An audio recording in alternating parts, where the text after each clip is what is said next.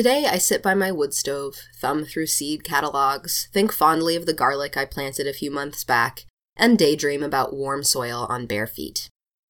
Welcome to the Nature of Phenology, where we share the cycles and seasons of the outdoors. I'm your host, Hazel Stark. There is a brief moment just before the winter solstice when I feel a slight pang of loss when I realize the days are about to get longer again. Right after we change the clocks in November and early darkness comes suddenly, I dread the early darkness.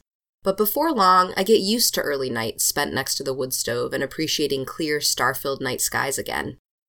That early darkness slows things down for me, which is a welcome change of pace after a fall full of putting up the garden's bounty, doing last minute outdoor projects before snow falls, and trying to take advantage of every last warm ray of sunshine before I know I may go six months without it.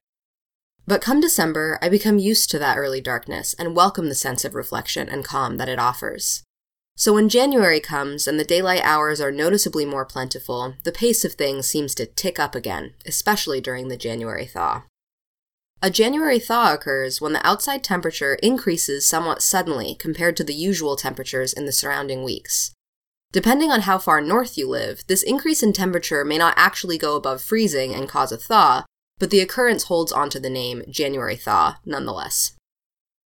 Interestingly, the January thaw is still cloaked in scientific mystery. It is described as a singularity, meaning that this recurring change from usual temperatures on a particular range of dates happens at least 50% of the time, more often than chance would allow. This anomalous departure from the temperature norm, when it happens, usually occurs around the third week of January, but despite the fact that the January thaw occurs with just enough frequency that we know it can't just be random, scientists are still not confident about why it happens when it does. There are many explanations out there, but none with enough statistical significance to satisfy our understanding of this well known weather anomaly.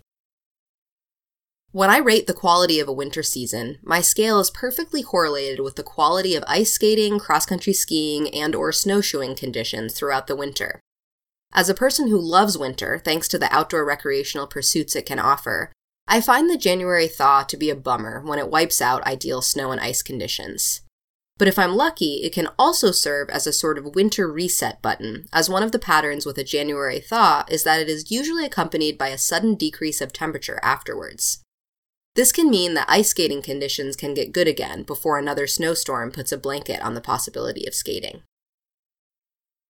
However, I will admit that it does always feel good to go outside adorned in slightly fewer bulky layers for a few days in January to absorb as much solar radiation as I can. Evergreen plants do the same thing. That chlorophyll lingering in the leaves of spruces, firs, and pines doesn't get put to much use during the winter, but with increased sunshine and warmer temperatures like we can get during the January thaw, they can benefit from a little extra photosynthesis, helping them stock up on sugars for later. Sure, pastimes like sledding and skiing are best with thick and fluffy snow, but January thaws are as regular an occurrence as especially good apple or maple syrup years in New England.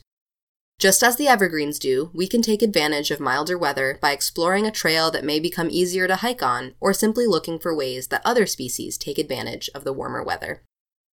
You can download this episode and find a link to the transcript, photos, information about podcasting, and more by visiting archives.weru.org have a nature question that you want us to answer in our show? Simply reach out to us.